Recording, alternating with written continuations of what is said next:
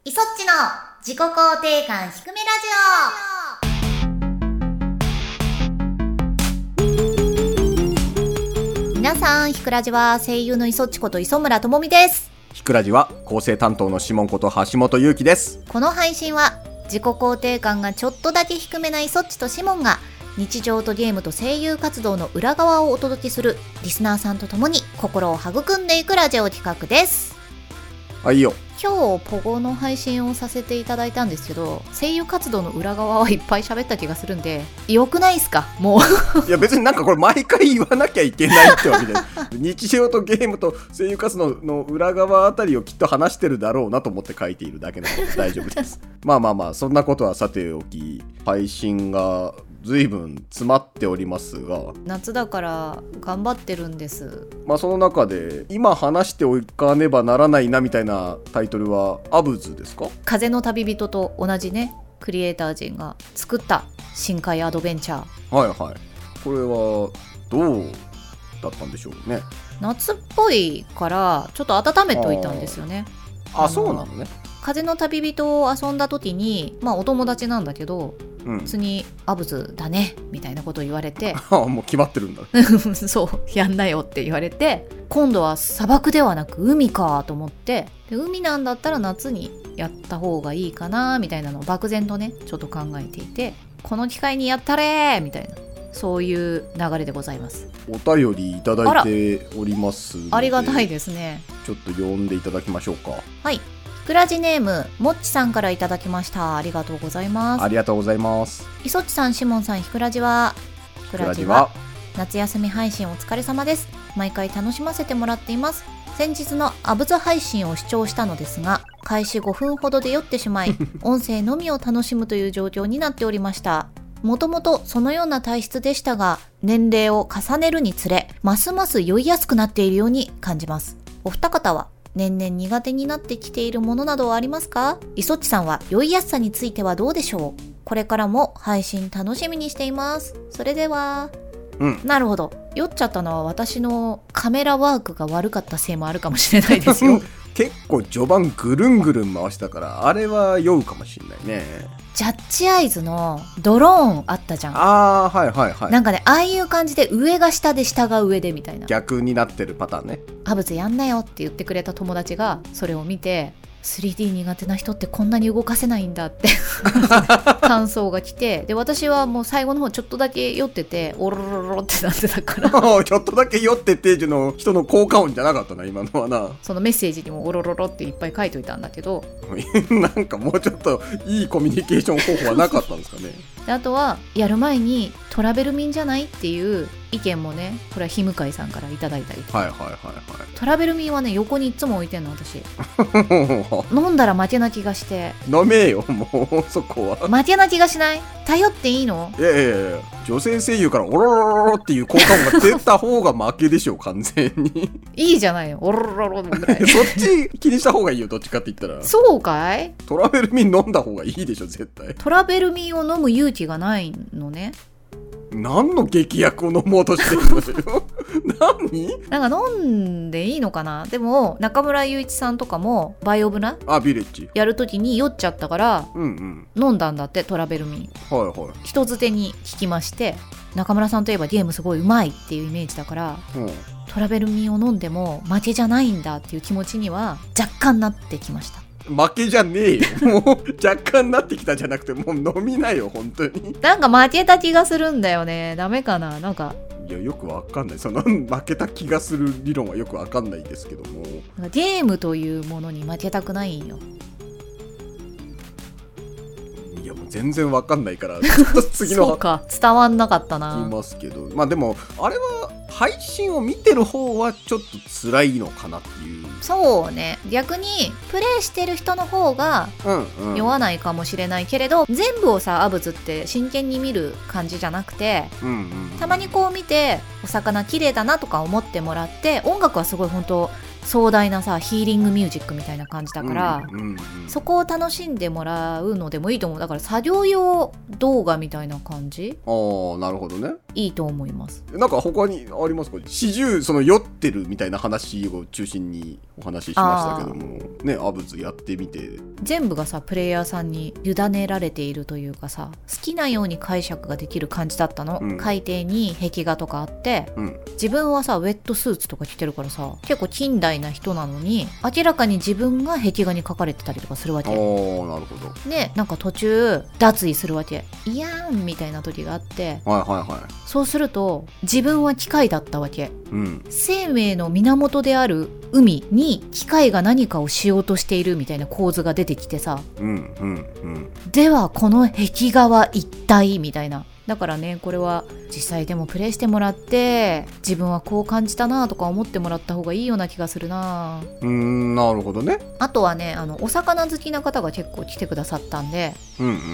これはマッコウクジラかなとか出てきたものに対してコメントしていただいたりとかしたから面白かったなと思って一人でやるという楽しみもあるけどうん配信で皆さんとこう意見を交換して楽しむそういうのがもしかしたら強いタイトルなのかもしれないですね。ああそうかもしれないこうかなこうかなとか風の旅人の時もありましたけどうんうんイソッチがこれを見てどう思うんだろうみたいなそういうのを楽しみに見に来てくださってる人も多分ねいらっしゃるんでしょうしねそうね配信があって初めてまた新しい可能性を開いたタイトルなんでしょうねあきーっとそうかね。もしれないうんもっと海のゲーム出てほしいなみたいなはあ、はあはあ、確かにそういえばカプコンさんで深海にまつわる、出てるね。ね、出てたりとかするけど、うん、少ないなと思って、はいはい、で私がやったことあるのはあとエコーザドルフィンぐらいだなって思って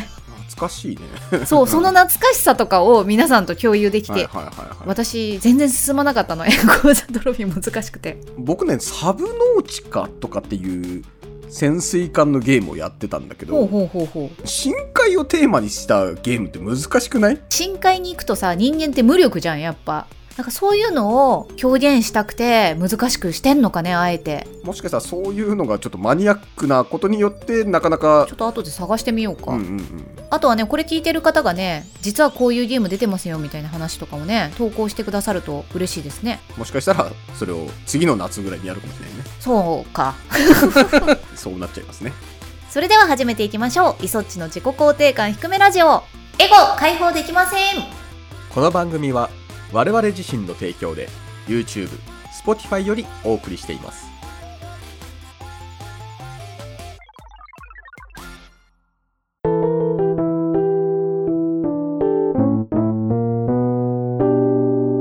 ひくらち。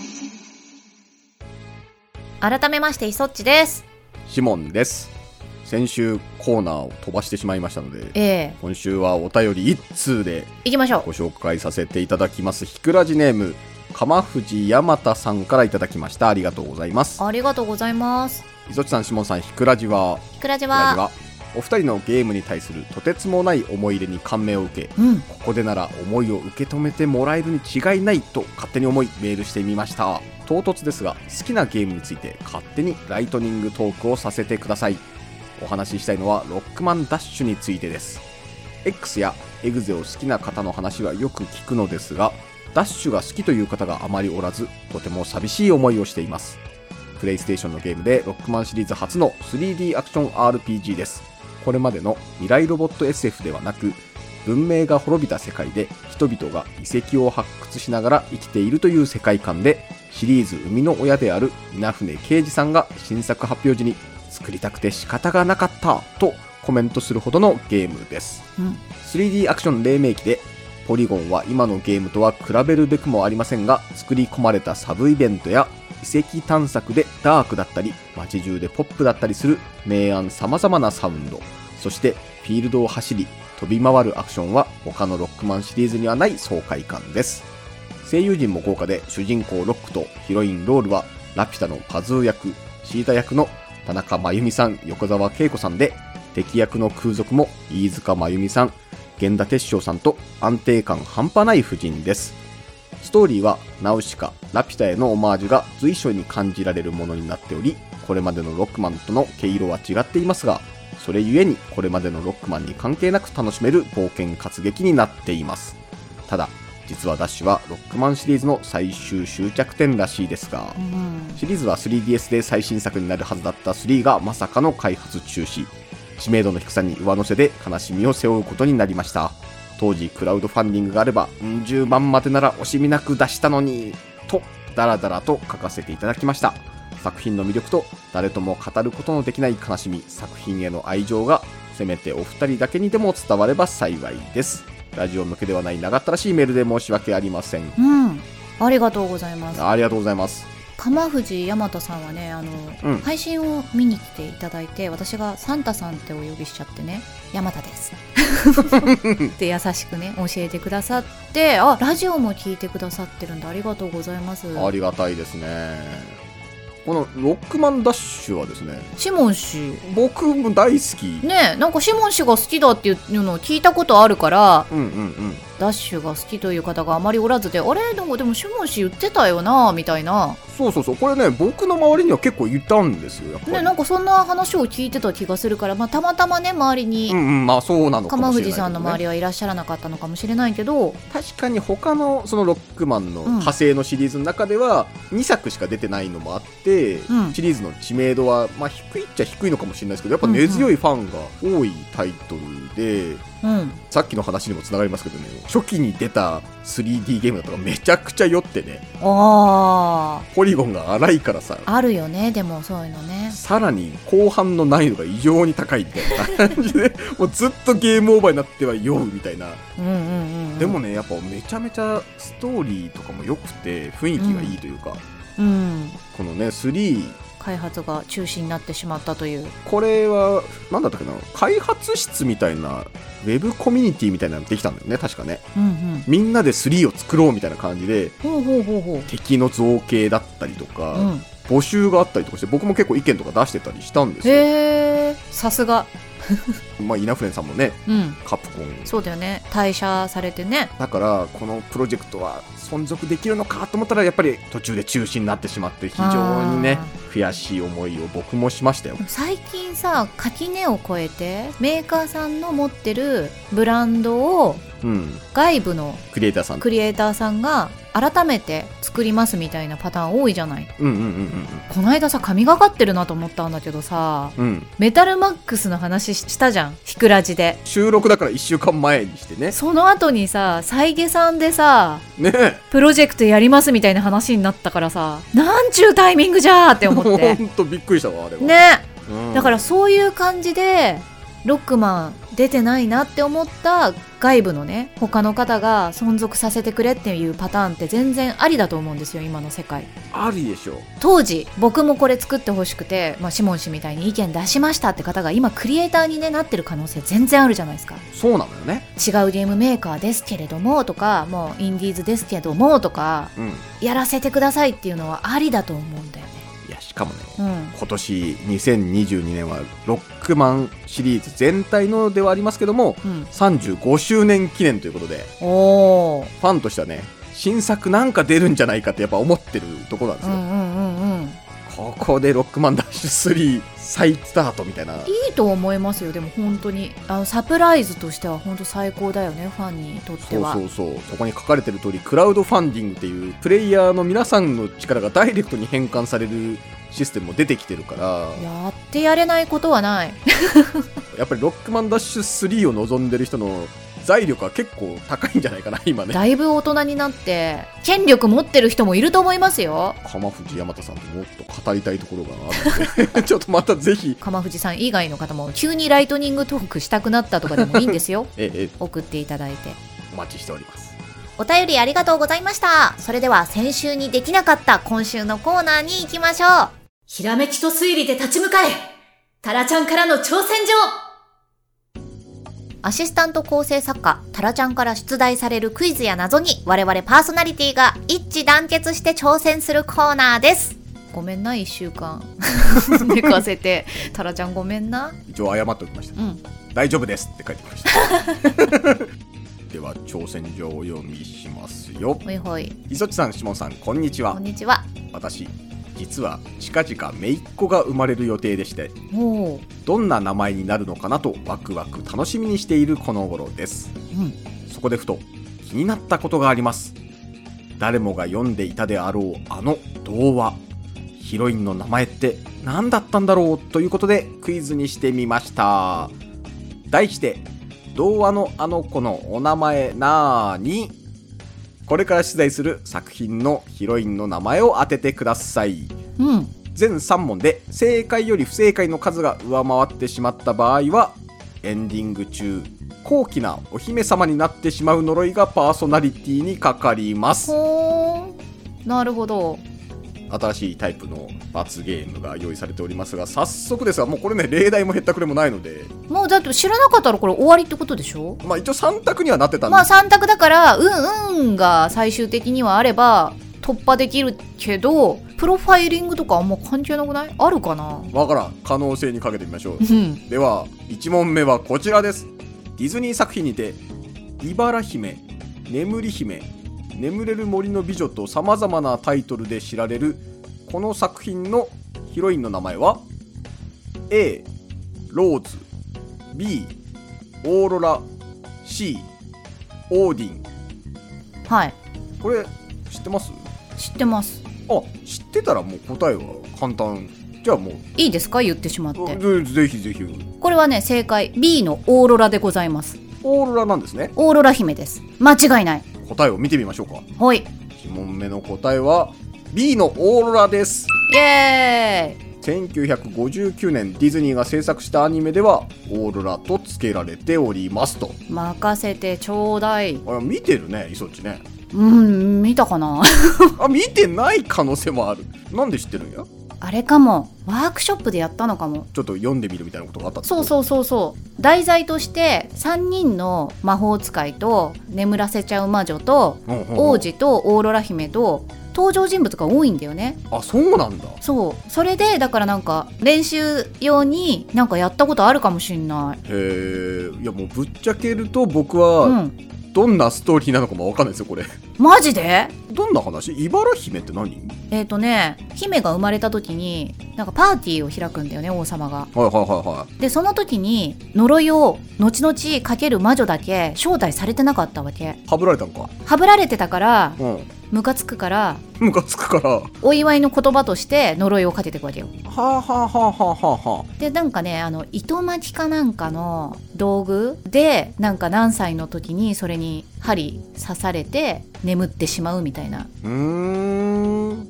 でなんか寝てるところにすごいなんか茨がさうわっさーってなってあ誰もなんかだから助けに行けないみたいになって王子が頑張って最終的に行くんだけどあうんうんうん最初はね死ぬみたいになってたのよ刺されたら死ぬだったんだけど招待されてる魔女が一人だけうんお祝いの魔法みたいなの言ってなくてうんこう生まれた時にこうすごい綺麗になるように魔法をかけときますとあーかなるほどそういう感じなでるほどお祝いの魔法をね一人一人かけてたんだけどその先にさ悪い魔女がかけてったから何歳の誕生日に死ぬみたいなのをかけてってはいやでも私まだお祝いの言葉言ってなくってただあの魔女の呪い強いからあうん死ぬを打ち消すことはできないけど眠るには変えられますみたいな、はあなるほどそう死なずに眠るだけですっていう魔法をかけるんだよ確かせめぎ合った結果眠ることになったそうそうそうそうそううなるほどでまあよくある王子様のキスであやっぱキスなんやそうなんやだからなんか俺白雪姫はいはいはいはいのなんか亜種なのかなって思ってたけどちょアッシュっとこう白雪姫をマイナーチェンジした話なのかなと思っあーたけどそうではないんだよねまた別のお話ってことだよねそうだねまあちょっとだけ変わってる感じではあるけどやっぱりなんかお姫様の醍醐味としては王子様が助けに来るとかうんんんそういう感じなんだろうねああなるほどね、うん勉強になりましたねはいはいはいはいでは第2問目おいあれこれ俺わかんじゃねえかなうん作者ハンス・クリスチャン・アンデルセンの没後100年を記念した追悼アニメーション作品の際に付けられた人魚姫の名前は何でしょう ?A マリーナ B マリン C アリエルこれこれじゃねえのっていうのはもちろんあるんですけどはいちょっと気になってるのは没後100年を記念した追悼アニメーションっていうところなんですよ私が知ってるのはディズニーのアニメーションでの名前あーそれが一緒なのかっていうことだけそれはアリエルですよねアリエルですアリエルアリエルでいいかちょ ちょっと待ってなんかだから、うん没後100年でもう違う名前を付けられてますとか言ったら確かになアリエルだと思ってたでしょみたいなやつだったらわかんないけどまあでもアリエルでいいか普通に人魚姫はアリエルアンダーザシーですよねそうだと思うんですけどね、 C にしましょうじゃんじゃあ行きましょううんでは答えは A のマリーナでほしたらやっぱ違うやつあるんだほんまやなあなんかほらあ違ーうかもって言ったやろディズニー作品ではアリエルと名付けられていますそうなんかそのパターンもあると思ったんだよね待ってその前のハンス・クリスチャン・アンデルセンってあのアンデルセンあのアンデルセンですあのアンデルセンなんだあのアンデルセンですあじゃあこのツイートアニメーションはディズニーじゃないところが作った多分だからもしかしたらそのあれどこにあるんだっけデンマークだっけアンデルセンってアンデルセンはそうねあの辺りそうだよねデンマークかなんかだと思うんだけどデンマーク主体となって作ってたらアリエルって名前は付けないかもしれないなって思ったのよいやこれはあれだなタラちゃんに一本取られた形になってます ね俺ちょっと考えればよかったじゃん私がうんでも俺もう分からんもん次ちょっと一応言うねあの もしかしたらちゃうかもしれんでっていう一応もっと早めに言うね OKOKOK ちょっと僕はタラちゃんを甘く見てたかもしれないあ C でいいよってもうなんか 見見ちゃっていいってシモンがシモンがっつっちゃったけど シモン氏がいやシモンがでいいよ別 にいなんかいつもよりせかすなーって やせかしてはいないアリエルしか知らんけどあアあリエルちゃうんかっていう1問目がディズニー作品にてって書いてるからさああ確かに引っかかってたのよ私なるほどじゃあうん特に断りがなければディズニーではないかもしれないっていう、そうそれで私も2問目もしかしたらそのデンマークの政府が作ったとかって可能性あんなって思ってあーその反省を生かして3問目落とせないよここミスるとうん高貴なお姫様になってしまいますから、ね、落とせないよはいこちらですシンデレラの名前は国によって違いますかそうなのか、はいはいはいはいフランス語でのシンデレラの名前は何でしょう A テイラー B サンドリオン C シンデレラシンデレラあるやんなんやこれ価値格ですね価値格これはですね A ワンダーランドウォーズで出ておりますなるほどはい一応じゃあ僕の予想だけ言ってみてもいいですか、はいどうぞサンドリオン正解やった私が演じているマメールさん思想生という物語を書いた偉い人なんですけどサンドリオンはうん私が書いたなるほどマメールさんが書いたそうですサンドリオンはマメールさんが生み出したキャラクターの一つとなっておりますのでよかったですドイツ読みがはアシェンプテルとかあるんですよちゃんとアナザーカラーがいるんですよねキャラクタ ーであアナザーカラー仕様がね違う何体かいるんですねそうなのそうなのあ同のじシンデレラでもシンデレラを元にして2体っていうシステムなのねあのワンダーランドウォーズってはいはいはいなんか全然使い心地も違う見た目はなんかちょっとアレンジされてるみたいな感じのほうほうほうほゲームだからいろんなおとぎ話の主人公をそれで知ることができるうえー、白雪姫とかもシュネービッツェンとかあ覚えたのそれですごくないですかこれ磯っちの得意フィールドだったと言っても過言ではないですそうですねお仕事フィールドですね完全にこれはやりましたねちなみに P5R でかすみちゃんが使うペルソナサンドリオンでございますよあのサンドリオンははいシンデレラのことだったのシンデレラでございます それが分かってないんだよねだからサンドリオンって意外となんかでサンドリオンってのは聞くからそうだねあの初音ミクちゃんの曲とかでもあんのかなサンドリオンって特に意味は分かってなくてちょっとした妖怪の名前かなんかかな妖怪 まあ海外では有名なみたいなねなんか逸話とかねそうそうかなと思ったけど、答えを見てみましょう、はい答えは B サンドリオンでございますうんイエーイやったーフランス語で「ハイかぶり姫」の意味ですと英語版では「エラ」おー英語版では確かに聞いたことなかったなこちら英語版を出されてたら我々逆にそうですねそんなあんだねいろんなあまあ国によってやっぱ翻訳されているうんうんうんのがね違うからお名前がちょっとずつ違うんだよねカルチャライズされてるとうんうんか、シンデレラってどこの日本なの、いや違うはずえっ、とね私一回調べたんだよなあシンデレラはでも英語読みって書いてあるよ英語版では「エラ」っって補足してくれたこれがもしかして今回のタラちゃんポイントですかシンデレラかっこ A ってなってるからあタラちゃんのこの英語が米語なのかもしれないねもしかしたらねちょっと読むねフランス語でサンドリオン和名はハイカブリ姫グリム兄弟によるのはアシェンプテルあとはチェネントラチェーネントラ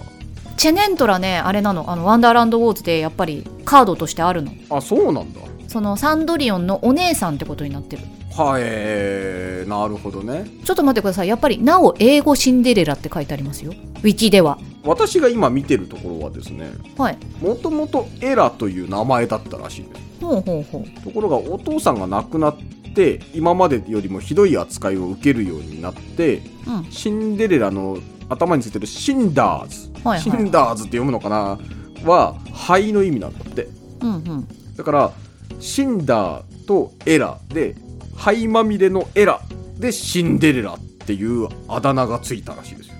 ほー灰をかぶったエラちゃんニックネームなんですねなるほどねだからもう先週のそのニックネーム問題にもつながってきますよこれああこれはでもいじめの方ですよねい完じめ全にですそう完全にいじめのあだ名をつけてますよねお前は灰かぶりだって言われてるってことですねね日本では何なんですかえハイカブリ姫じゃない名前じゃないんだうん和名はハイカブリ本名みたいなのはないんだ日本だとねないんだねもタマコみたいなうお前なんかもう名前すらみたいな感じなのかない やーそらやっぱりね学校もあだ名を禁止し ますよね今回は意外とスマートに、そうですまあね一応間違ってはいるけども蓋を開けてみればうん私のお仕事とすごく密接しているありがとうマメールさんということで結果は3問中2問正解ということになりましたやったやーったーぜひ皆さんワンダーランドウォーズ全国のアミューズメント施設ゲーセンにて稼働中ですので遊んでみてくださいはい 最後はもう宣伝ということで以上タラちゃんからの挑戦状でした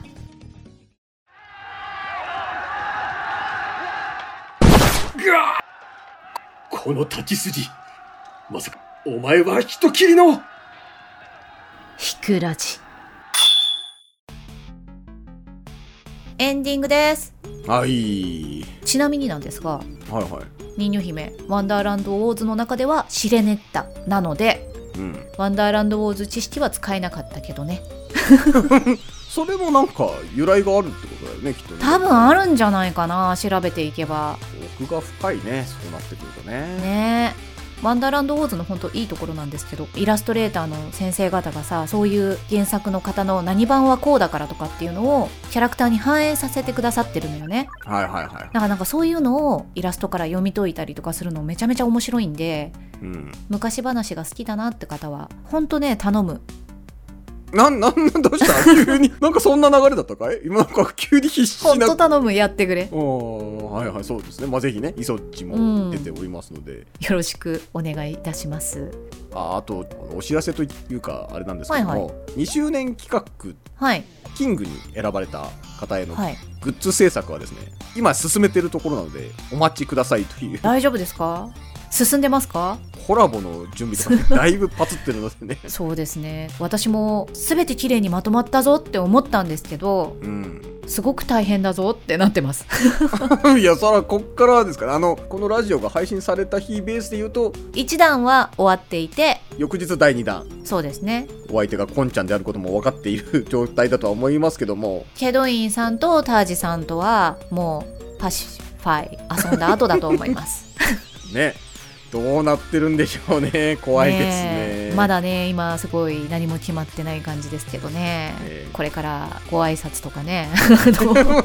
シモン氏を紹介しなきゃちゃんと紹介してくれるのかな大丈夫だと思います大丈夫ですかはい。番組各コーナーでは皆さんのお便りを募集しています。公式サイトからも投稿できますが、ひくらじ公式アプリがおすすめ。番組のリストに簡単アクセス、そしてひくらじ専用の称号システムが楽しめちゃいます。ぜひ、インストールしてみてください。お便りを募集しているコーナーは質問感想ひくひくエピソードなど内容自由のふつおた公式アプリの称号追加要望ほかひくラジを盛り上げるプランを募集自己肯定感向上ミッション思い出の中の作品を探せ思い出公開捜査捜査中の案件は公式アプリに掲載していますので情報をお持ちの方はぜひご連絡を逆に探してほしい思い出作品もお待ちしていますみんなで熱く語り合うエゴ爆発ライトニングトーク新しいトークテーマを募集中ですのでぜひご投稿くださいそれでは自己肯定感低めラジオ今週はここまでお相手は磯っちこと磯村智美とシモンこと橋本ゆうきでしたバイババイバーーイイ